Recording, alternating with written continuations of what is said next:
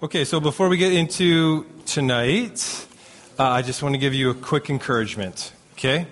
Uh, I was encouraged in our time of, of prayer before chapel, and the word joy was thrown out a few times, which is a good word to use in a season of stress. Amen? Yeah, it's a good word to use in a season of stress, is joy. Because joy isn't just a feeling, right? It's not just an emotion, it's, it's a decision and a choice to make that we can look at everything through the lens of joy, not the lens of stress. Amen? Amen? Okay, we got a few here. I love it. Yeah, wow. All right, I guess there's a little bit more convincing that needs to be done. So this is what I want to encourage you in. We have been singing basically every Wednesday and every Monday about songs of mountains and then praising God on the mountains and then praising God in the shadows of the mountains, right? It's easy to sing those when times are good. But when we say we're going to praise Him in the mountains and the shadows of the mountains, we're going to praise Him in the shadows of the mountains. Amen? Come on, where does fruit grow? In the valley, not on the top. Okay? So it's in these valley seasons where there's stress of papers and there's stress of all that's going on. It's in those moments that the fruit is grown, that the character is developed. Amen? Amen. Come on, come on. So I want to give you a word of encouragement. And this word of encouragement is this. I've been saying this to our leadership teams. I've been saying this to some of our student council. I've been saying this to our RA teams. And I mean it from the bottom of my heart. And this is on behalf of our entire staff, faculty, Kim and I, and all of you, all of us. We believe in you. Like, we believe in your capacity. We believe in your capability. We had a great conversation in Kim's office today that Kim got a little heated in a really good way about how amazing our students are and what they're capable of and what they can do. We believe in you. And yes, it may be a difficult season, but you can do it. You may be a little bit overstressed and overtired, but it's not over. You can do it. It may be difficult, but you're not dead, okay? You're here and you're working. So here's, here's the thing that I do in my own life, and many of you have been very kind the last couple weeks in saying congrats on your push up challenge. So here's the reason why I do that. Because there's a moment when you're working out, and it's not just in push ups, but that's just the way that I did it, is when your body is saying, I can't do this anymore, I can't do this anymore, but mentally you're saying, no, you can still do this. You still got this. And there's that part where it's like your mind can tell your body what to do. It's really cool. It's a great moment of just self control and discipline. And I do that because I, I hope and believe that if I can do it mentally, if I can do it physically, it will pour into my life emotionally and spiritually as well. And here we are in a season of a semester where emotionally and spiritually we may be tired. But we can say to ourselves, I can do it. I can do it. Yes, sure, I'm tired, but the game's not done yet. And you have it in you to do well. I believe in you guys. Now, what I need all of you here in this room to do, if there's somebody, a friend of yours, a classmate of yours that you know is not here in this room tonight because they're finishing their Herm paper or they're finishing their OT Theo paper or whatever, you need to, after tonight, go up to them and say, I believe in you. Don't reprimand them for missing. We'd love for them to be here, but tell them you believe in them. Okay? You with me? Okay, if you're with me, let's say, let's go. Let's go. Okay, good. Right on. Okay, I, I think we have an awesome uh, sermon prepared here. Uh, I honestly do. Uh, like, I'm not trying to be like, it's me, it's not. It's the Lord and me together and Him speaking to me, and I'm excited to preach tonight. So I'm hoping that you're excited to be here tonight. So I need a little bit of engagement, okay? Not just me sharing some words, but I need some words back from you, okay? Yes, sir, okay? What else can you say? Uh, one at a time. what else can you say? Bars. Ride that bus. Somebody, David, where are you at? What are you going to say? Amen. Amen. Yeah, I like that one. I like that one. I'm ready to preach tonight. honestly, God has been speaking to me big time in the last couple of weeks, and this story uh, has rocked my mind, has rocked the way that I think in so many ways, and revealed a lot of things to me, which has been so, so cool that I really, really, really want to share with you tonight. So we've been going through Hebrews chapter 11. And that has been our framework. And we've been talking about some major faith heroes. We talked about Abraham a couple of weeks ago. Kim did a great job talking about Moses last week. Uh, and we're going to skip forward a couple of scripture verses, and we're going to put them up on the screen on Hebrews 11, verses 29 to 31. So it says this By faith, the people passed through the Red Sea as on dry land. But when the Egyptians tried to do so, they were drowned. By faith, the walls of Jericho fell after the army had marched around them for seven days. And by faith, the prostitute Rahab, because she welcomed the spies, was not killed with those who were disobedient. okay, everybody on three. Say by faith. One, two, three. Okay, good. These three lines I find humorous. I find lots of scripture humorous, just the way that it, it's written out. But I also find it just amazing, these three lines. So, by faith, the people passed through the Red Sea. So, we're talking the Red Sea parts. The Exodus takes place out of Egypt, and they're passing through to begin a very long, difficult journey of the walls of the Red Sea on either side of them.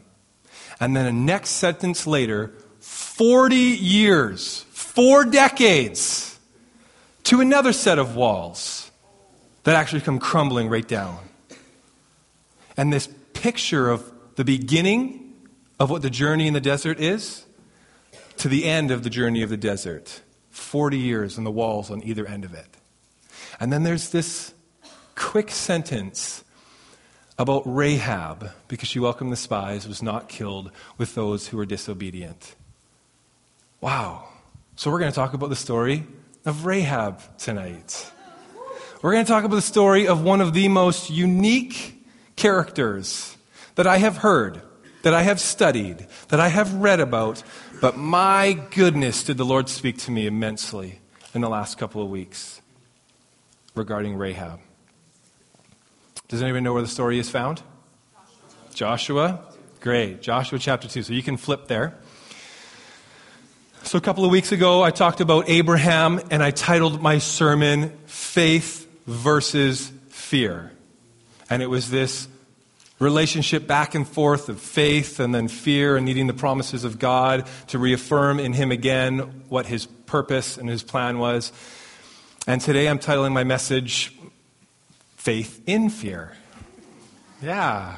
Either really creative or super lazy, whichever you want to pick, okay? So, Joshua chapter 2. Let's read it out. I'll read it out. You don't need to read it out with me. We're going to do the whole chapter, and that would just take way too long, okay? Here we go. It's up on the screen as well. Then Joshua, son of Nun, secretly sent two spies from.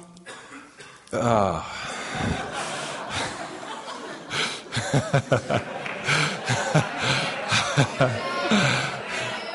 so here's here's the thing. I you know how you can like go on the internet and look at the pronunciation of the word and there's like the YouTube video of it? I can't say what the YouTube video said. Uh, but then I looked up the Hebrew pronunciation and it's more like a sh team. There's a, there's a gap there, and I'm going to really pronunciate the gap. You got to say it. Sh team. like today, seriously, I did it again because I thought it was funny, and my volume was up, and I'm in my office, and it's like, shit. And I'm like, oh, volume down, volume down. Sounded like I was cussing in my office today.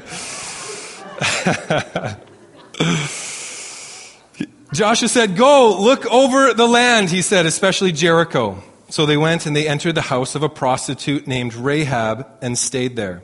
The king of Jericho was told, Look, some of the Israelites have come here tonight to spy out the land. So the king of Jericho sent this message to Rahab Bring out the men who came to you and entered your house, because they have come to spy out the whole land. But the woman had taken the two men and hidden them. She said, Yes, the men came to me, but I did not know where they had come from. That's a lie. Verse 5 At dusk, when it was time to close the city gate, the men left. That's a lie. I don't know which they went. That's a lie. Go after them quickly, and you may catch up with them. That is also a lie. Verse 6, it says, But she had taken them up to the roof and hidden them under the stalks of flax. She had laid it on the roof. So the men set out in pursuit of the spies on the road that leads to the fords of the Jordan. And as soon as the pursuers had gone out, the gate was shut.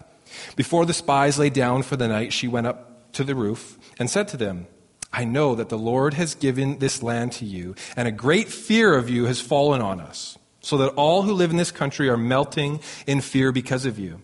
We have heard how the Lord dried up the water of the Red Sea for when you came out of Egypt, and what you did in Sihon and Og, the two kings of the Amorites east of the Jordan, whom you completely destroyed. When we heard of it, our hearts melted and everyone's courage failed because of you. For the Lord your God is God in heaven above and the earth below. Now then, please swear to me by the Lord that you will show me kindness to my family, because I have shown kindness to you. Give me a sure sign that you will spare the lives of my father and mother, my brothers and sisters, and all who belong to them, and that you will save us from death. Our lives for your lives, the man assured her. If you don't tell what we are doing, we will treat you kindly and faithfully when the Lord gives us the land. So she let them down by a rope through the window. Like I think of movie scene like epicness in this moment, right? Like they're hiding and these guards like knock on the door and they're like trying to be really quiet and she's like, no, they're not here and totally like bold-faced lies to them and sends them off on this goose chase and has this discussion, promise me that you'll remember me. And then she like lets them out this window. They climb down on this rope. Middle of the night, says for the house, uh, then it says they climbed down by a rope through the window. On verse 15 for the house she lived was part of the city wall. Now she said to them like i'm just thinking like she's like probably yelling out the window right they're on the ground and she's like speaking out to them as this last word of hope from her. She said to them go to the hills so the pursuers will not find you. Hide yourselves there three days until they return then go on your way. And the men yell back up to the window and they say this oath you had made us Swear will not be binding on us unless, when you enter the land, you have tied the scarlet cord on the window through which you let us down. And unless you have brought your father and mother, your brothers, and all your family into the house. If anyone goes outside your house and into the streets, his blood will be on his own head. We will not be responsible. As for anyone who is in the house with you, his blood will be on our head if a hand is laid on him. But if you tell what we are doing, you will be released from the oath you made us swear. Agreed, she replies. Let it be as you say. So she sent them away, and they departed, and she tied the scarlet cord in the window. Very poetic in that imagery, similar to that of the Passover. And when they left, they went into the hills and stayed there three days until the pursuers had searched all along the road and returned without finding them. Then the two men started back. They went down out of the hills, forded the river, and came to Joshua, son of Nun, and told him everything that had happened to them. Then Joshua said, The Lord was surely given us the whole land into our hands. All the people are melting in fear because of us. Oh, what a picture. What a scene. How wild is it, right? So here's Jericho, this city that's got these walls up around it in the city center of Jericho and this somewhat fortress of a city, the entrance to what is the promised land in which the Israelites are to take. And if they were to take Jericho, they would have ground and entrance and access points to the rest of the land in which that they are to take over. And it was a great strategy in regards to war tactics and whatnot, breaking into the city of Jericho first. So prior to breaking in, they're about 14 miles away is where the Jordan River is, and they're on the other side of the Jordan River. And we have this character, Rahab. And I want to first, because I almost swore earlier, we'll not swear, but we'll talk about some F words tonight. And the first F word is fact. So we're going to talk about some facts regarding Rahab tonight, okay? Rahab lived within the walls of Jericho. Her house was situated within the walls. And there's a lot of difference in like details of how thick the walls were, or how tall they were, or how high they were. There's some generalness in which is agreed upon, but then there's some specifics that are not. There's two walls essentially. One that was about six feet wide uh, in like thickness, one that was about 12 feet in thickness, anywhere between 12 to 17 feet high for both of them. And then some levels where the towers were about 30 feet high. But here's the thing: the details of the walls don't necessarily really matter, except that her home was situated in between and attached more towards the outer wall, with that window in which she led, let the, uh, the spies climb down. But the thing about Rahab is that she was a prostitute. She was a harlot. And she had her home as a place in which that she would invite men into her home. She was also uh, in rabbinic texts said an innkeeper. So she owned this place. It wasn't that she just worked in an industry in this location, it was her place that she owned and operated in. She was a Canaanite pagan, is the definition of Rahab. And these were vile, evil people enemies of God. Scripturally speaking, God has taken the Israelites and is using them to bring upon judgment to the Canaanites because of how wicked and how evil their actions were. They're so, so wicked. And here, this Canaanite, wicked enemy of Israel, prostitute, who is also a female, is the character in our story that we're talking about. So here's something about the Canaanites that I want to read to you. Okay? Out of Deuteronomy. It says this.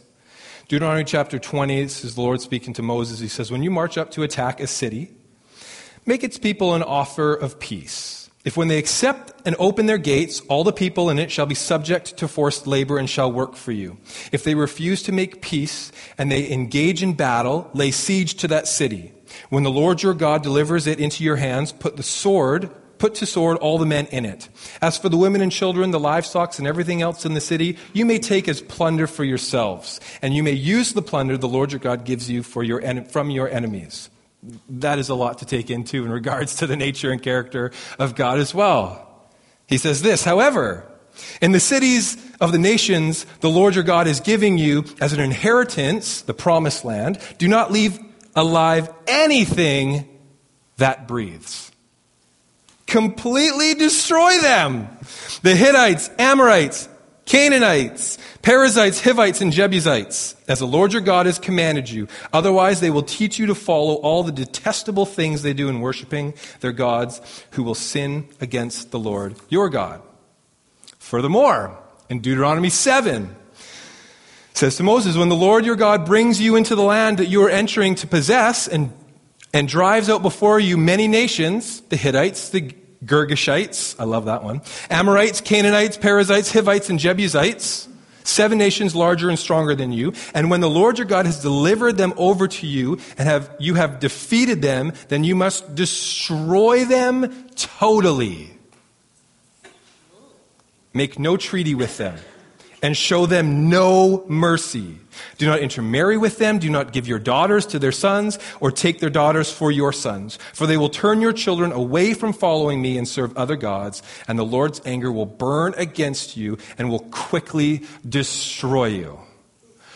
wow, that is heavy.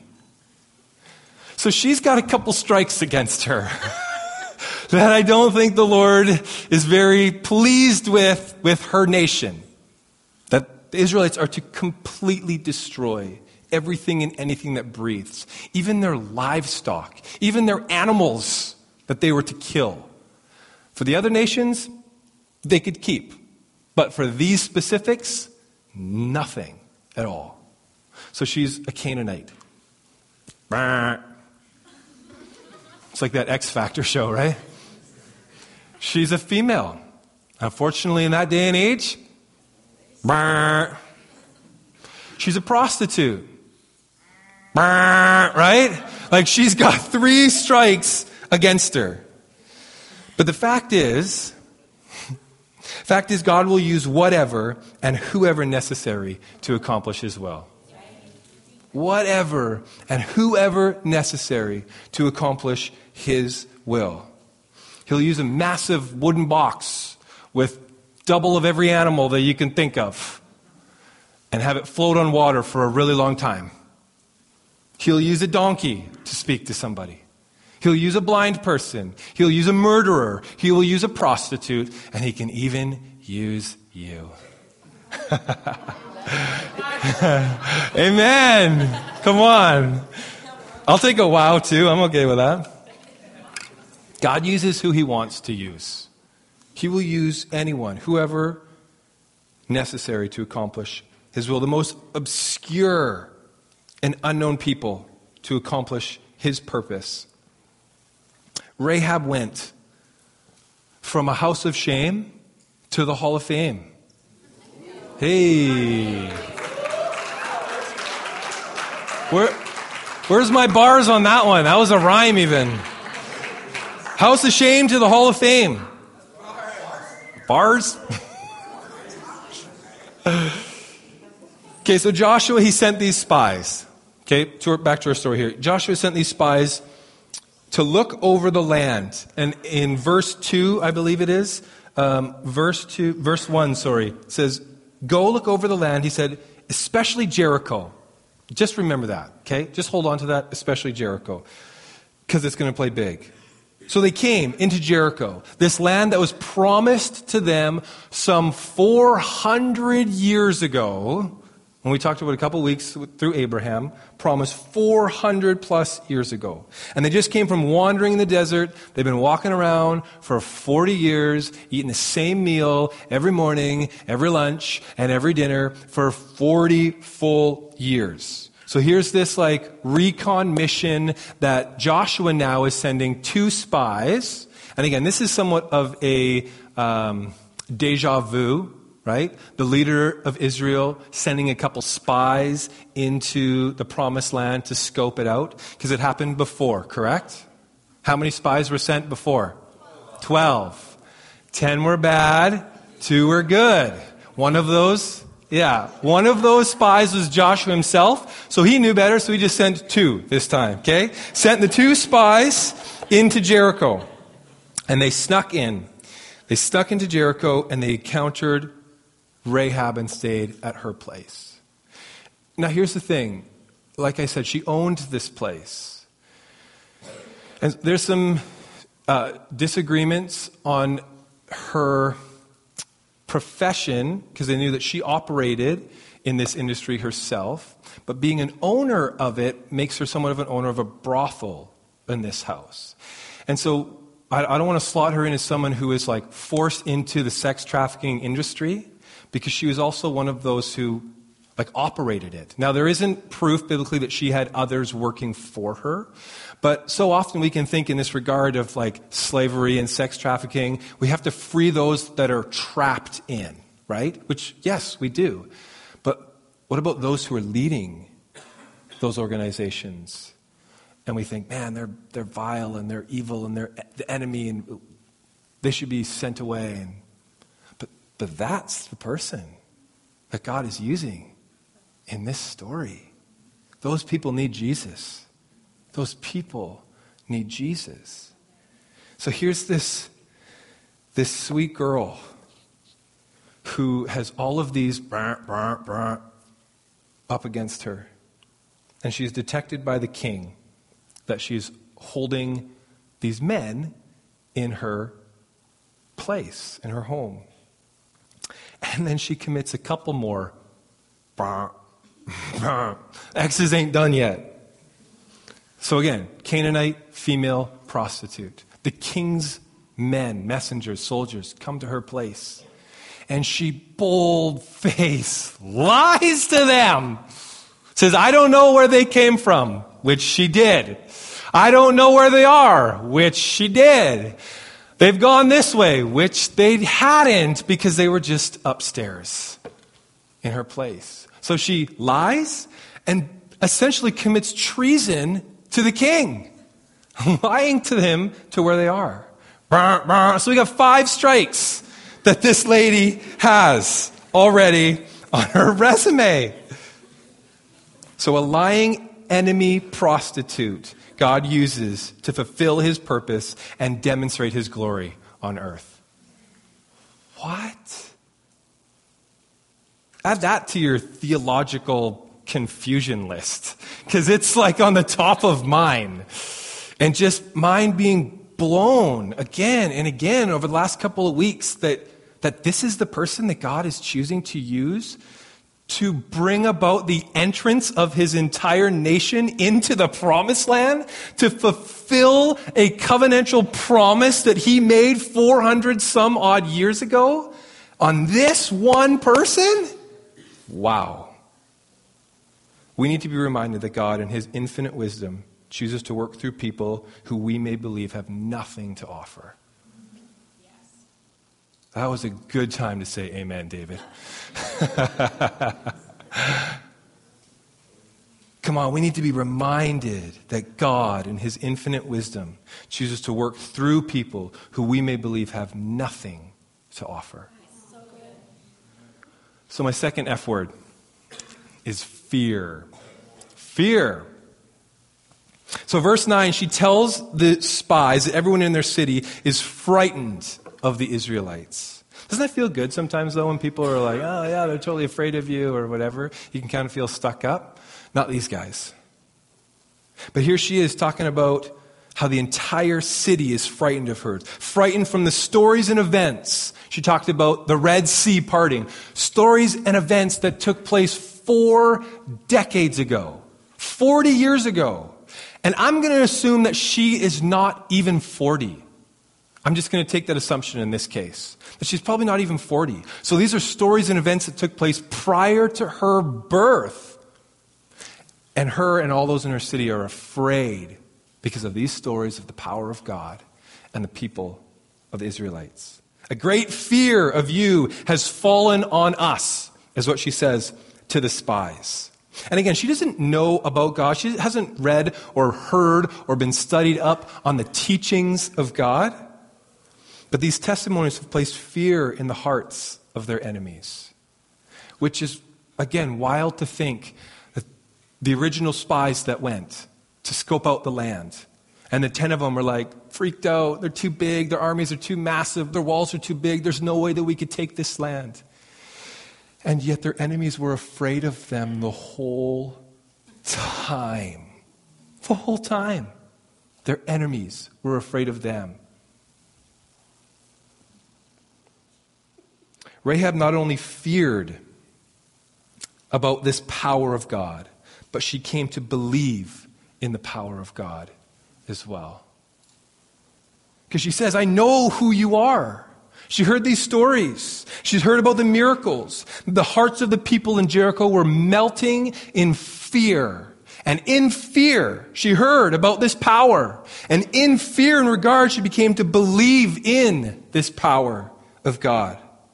And she said, Oh, this is wild. She says to them, I know that the Lord has given this land to you. Like she's speaking like it's already done. That her fear that she had of this power turned into this faith that she had in God. It's a unique story, not just because it's a prostitute who has this faith, it's a unique story because she was a prostitute that expressed belief in God more than those who claimed to belong to Him in the first place. What? That she has faith, expressed belief in a God more than those who claim to belong to Him from the beginning. She hasn't seen the miracles. She hasn't seen the Red Sea part. She hasn't seen the cloud go before or the fire go before. She hasn't seen the glory of Mount Sinai and the sounds going on at that time. She hasn't been seeing miraculous food appear every single day for 40 years. Water come out of the rock. She hasn't seen any of that. Yet her faith was stronger than those who belonged to God in the first place. That is why the Israelite nation, those who were older, did not make it in to the promised land. The Lord had made a bigger impression on Rahab than he did on the people of Israel. Wow. Rahab's fear turned into faith, which is our third Our third F word for the night. Rahab acted in faith even before she knew God. But, but she must have known something of God. Because, oh, it's so beautiful. When she refers to God in verse 11, which she refers to God, the Hebrew word is Yahweh. She says, The Lord Yahweh, your God, is God in heaven above and on earth below. She didn't use a Canaanite name for a God. She used the Hebrew, intimate, personal name of Yahweh, the covenant God of Israel. So she must have had some knowledge, some interest from her fear turning into faith. My goodness, she desired something so much more than the life that she was living.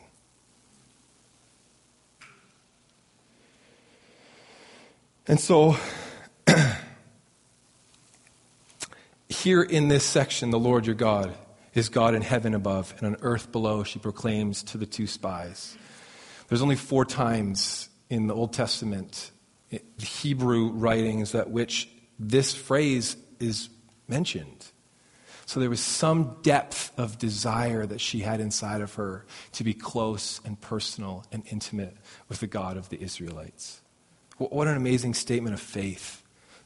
Like I said, someone who has never seen the deliverance, never saw the Exodus, only heard the stories, never saw the fire and the cloud, and never saw all of these miraculous things took place, but yet her faith was stronger than the Israelites who saw everything. We walk by faith, not by sight. God looks for faith in the midst of fear and moves in an astounding ways to reward those who believe. And so, our story she gets these two men to promise her that they would spare her and her families. And the men agreed on two conditions. Okay? That first, she must keep the red scarlet rope hanging out her window from the city wall. And secondly, she must have her father and her mother and her brothers and her sisters all in her place together on the day of their return. And if they don't, that's on their head. And if she tells people, well, that's on them. Okay? So at the beginning, our first F word, we talked about facts, talking about who Rahab is, explained a bit about Jericho and the situation at hand. Our second was fear. That in fear she learned who God was, but in that place found faith, fear and regard of respect to Yahweh, and desired a personal, intimate relationship with Him. But faith must always be accompanied with what? Say it again, louder. Works. But I needed an F word. So I put follow through. Faith needs to be accompanied by follow through. Works then came as a result of her faith. Okay, your behavior Come on, I better hear something for this. Your behavior is a reflection of your belief. Your behavior is a reflection of your beliefs. Those who live by faith will produce actions consistent with what they believe. Follow through James in his epistle. He, he, talks about this relationship between faith and works, faith and deeds, faith and follow through, and how they are together and should always be together. This is what he says in James chapter 2. He says, what good is it, my brothers and sisters, if someone claims to have faith but has no deeds? Can such faith save them? Suppose a brother or a sister is without clothes and daily food. If one of you says to them, Go in peace, keep warm and well fed. Uh, he's got to be saying that like sarcastically, right? Go in peace, keep warm and well fed but does nothing about their physical needs, what good is it? In the same way, faith by itself, if it is not accompanied by action, is dead. It's dead. It's nothing. It's useless. But someone will say, You have faith, I have deeds. Show me your faith without deeds, and I will show you my faith by my deeds. You believe that there is no, or sorry, you believe me, let's try that again. You believe that there is one God. Good. Even the demons believe that. And then there's like the, the dash. And then he's like, and shudder. I guess, again, gotta be sarcastic, right? I love scripture. Even the demons believe that and shudder. You foolish person. Do you want evidence that faith without deeds is useless?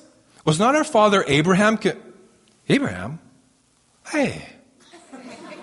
Hey, we talked about Abraham. Wow.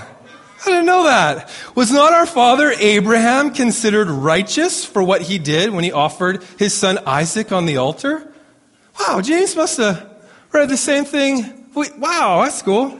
You see that his faith and his actions were working together. Wow, he must have read Hebrews 11 as well. His faith and actions were working together, and his faith was made complete by what he did. And the scripture was fulfilled that says Abraham believed God, and it was credited to him as righteousness. He went through the same sermon we went through. It's amazing. And he was called God's friend. And you see that a person is considered righteous by what they do and not by faith alone. And in the same way, was not even Rahab. Wow! James has got it. Was not even Rahab the prostitute considered righteous for what she did when she gave lodging to the spies and sent them off in a different direction? As the body without the spirit is dead, so faith without deeds is dead. What? She had faith, but it needed to be brought by follow through. And she had two things that was required of her to hang this thread, rope, out her window, and to gather her family into her home. Which we know her background and we know what that home was. And we don't know much about her family, if they were respectful people in the community or not, but that has got to be difficult to bring your parents into your home in which the, the use of your home we're all aware of. That had to be difficult. I know I'm reading into it, but that's a tough one. And to try to convince your mom and your dad that this is the place that you need to be, that there's this promise that was given to me by these men, that you got to come here because this is where we'll be safe. That's got to be a hard convincing. And so I think back to that picture where she's yelling out the window to the spies, right? And she says, Go to the hills for a couple of days and, and they'll be looking for you. And, but don't forget about me. And they respond back to her Do these things, follow through.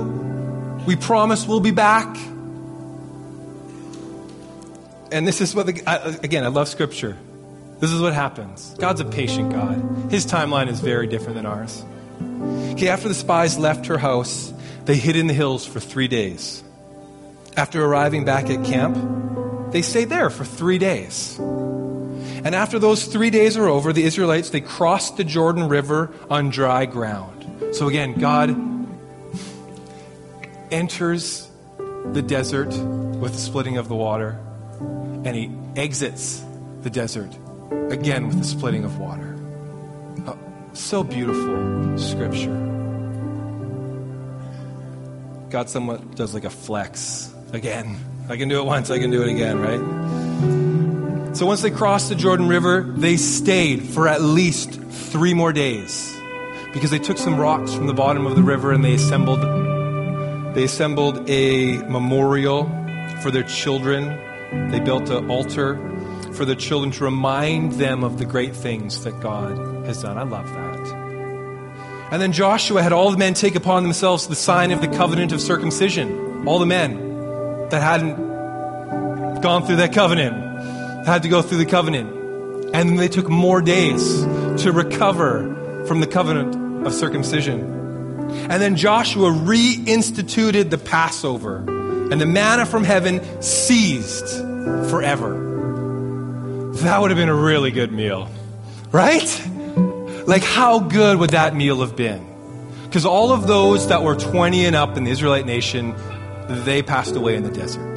So it was only those that were 20 and under, and then those born within the 40 years are entering into the promised land. So the oldest you got really is 60 around this time. So that means for 40 years they've been eating the same thing day in and day out. I can see some 60 year old men saying, My goodness, this meal is good. Some of them, their entire lives, they've been eating the same meal. This is their first time they get to taste anything different. But I find it humorous that there's this epic meeting between these spies and Rahab, and we're promising to come back for you. And then days upon days upon days upon days upon days of waiting. And then they cross over and they wait some more. And then they go through the covenant and they wait some more. And then they have this big barbecue. And I wonder if Rahab was thinking, where are these guys? I thought, I thought they were going to show up. But she had two things that she had to do the red scarlet cord hanging from the window and the family at her place, which she does. And when they promised her, I love, man, I love what they say. Verse 14 Our lives for your lives, the men assured her. Wow. Our lives for your lives. That's our promise to you. You do these things, and we will own up to what we said we were promised to do. Our lives for your lives. They didn't give any deadline, they didn't give a date exactly when it was going to happen. They did not tell her when the battle would begin or even when it would be over and when they return nothing. They just made this promise that they will come back. They gave her their word. And that was enough for her. The one who has five X's plus more only needed a word and a promise. And that is why God regards Rahab as one of the great women of faith in Scripture. And so it makes me think did, did Joshua send the spies in really for tactical information?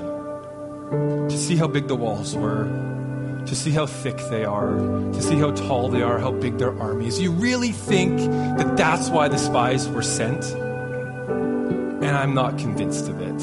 I'm just not convinced of it. Because no matter how thick they are, God's going to knock them down. No matter how big their army is, He's not going to go through the same thing again that happened before with the original spies of doubt and uncertainty. God's going to come in and make sure that this time it happens. So, why did he send the spies in? And it says in, again, verse 1 Go look over the land, he said, especially Jericho. Because I believe more than tactical need and information to enter the land, that the spies went in for one purpose and one purpose only, and that was to find one of the most faith filled women that was not a part of the Israelite camp. He went in for the one to save this woman from her life of sin and pain and sorrow because he knew the faith that she had without seeing anything. She not only feared the power of God, but she expressed faith in her fear, belief in God more than those who claimed to belong to Him in the first place. I believe God delayed the taking of the promised land to save Rahab and her family, to save the one. Because of all the places, right? Of all the places in which that her house could be situated, and all the places that the spies could say to her, make sure your family is here in your, in your home, is where? In the wall. In the wall in which they knew was going to come down. That's not the safest place. That's actually the most unsafest place. So eventually, after the Israelites, their army, the covenant, the barbecue, they get there and they start marching around the city in complete silence. Takes a loop around the city center wall. The next day, loop. The next day, loop. Saying nothing for six days. Oh, I bet you the questions in Rahab's home and her dad. What are they doing? Right? Has to. Come on. And finally, on the seventh day, They start blowing their trumpets and they start yelling. And I guarantee her family is like, Rahab, are you sure? Are you sure this is where we're supposed to be? And the walls are shaking. Guarantee there's dust in their room. Are you sure that this is where we're supposed to be? Yes, I know, I'm sure, because of this promise. They said, Our lives for your life. Our lives for your life. And where this hit me so much this last week is that we too live on the promise of a man. We too come from a sinful world full of idolaters, full of adulterers, full of sin. That he came and he left and gave us a promise, just like Rahab's story. No specific timetable, no date of his return, uncertainty. It may, sure feels like it's taken a lot longer than what it originally thought from the beginning.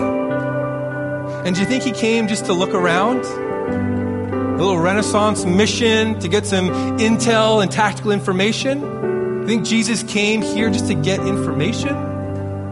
No. He came for you, just like the men went for Rahab, just like God sent for her, He sent for us.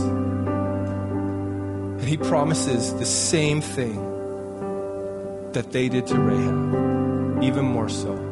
My life for your life. That I will give up my life.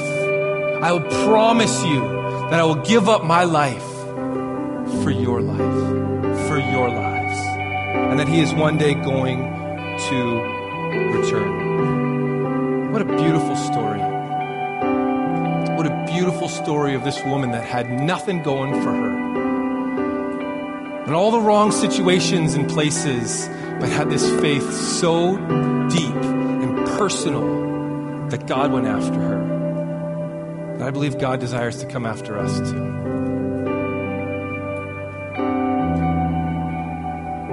So, Rahab, again, this is how amazing God is. He cares more about the matters of our heart than the letter of the law, okay? Rahab comes into the nation of Israel. She marries this guy named Salmon. I don't know if that's exactly how it's pronounced, but that's how it's spelled English language. Probably was a pretty good fisherman. And she marries this guy named Salmon, who then has a kid named Boaz. What? Beautiful story of this wonderful gentleman who then repeats this love for an alien, not an actual one, but outside the you know nation of Israel. You get where I'm going. This gentleman who shows love and mercy and grace and compassion and just sees this, this value of faith being brought down from generation to generation to generation. And Boaz married Ruth, and they had a child, Obed, which is Rahab's grandson. And Obed was the father of Jesse, who was the great grandson. And Jesse was the father of King David, who was Rahab's great great grandson. God is in the business of redeeming and renewing people.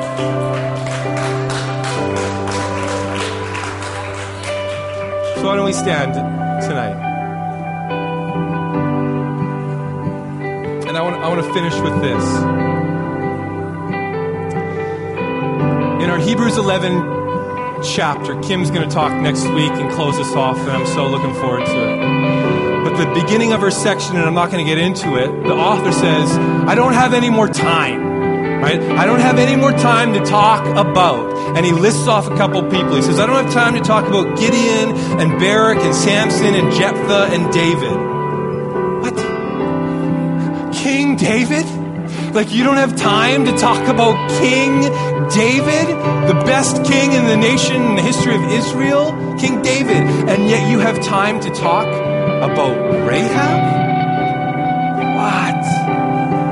And God is saying, I don't look at people based on the standard of importance and significance that we give them. He looks at their hearts. He looks at their hearts. And God is in the business of redeeming and renewing and transforming. And it's our faith in which that He desires to see in us. And so, what I want to do tonight we're going to sing a song. Uh, and I want to sing this Agnus Dei one.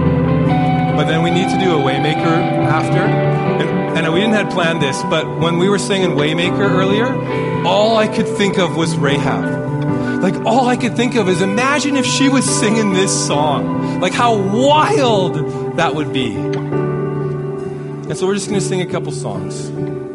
And if you want to come to the front, you can come to the front. We're not going to do this massive, like, thing here. But I just want you to come to a place of understanding that Jesus desires to be the Yahweh of your life. He desires to be close and personal and intimate with you. No matter your past, no matter your titles. Because, see, here's the thing Rahab's title went with her. Okay? In the New Testament, her title went with her. And often our titles can follow us, but God doesn't look at our titles. God doesn't look at that. He looks at our heart, and He cares about what's inside. And some of you may feel, well, maybe I'm not good enough. Maybe I'm not good enough for God to use me. Rahab didn't clean herself up and then be used by God. She was still a prostitute and God used her. Okay? So if you feel you're not qualified, you're in good company. You're in good company. Okay? So let me finish with this, and these guys are going to take it.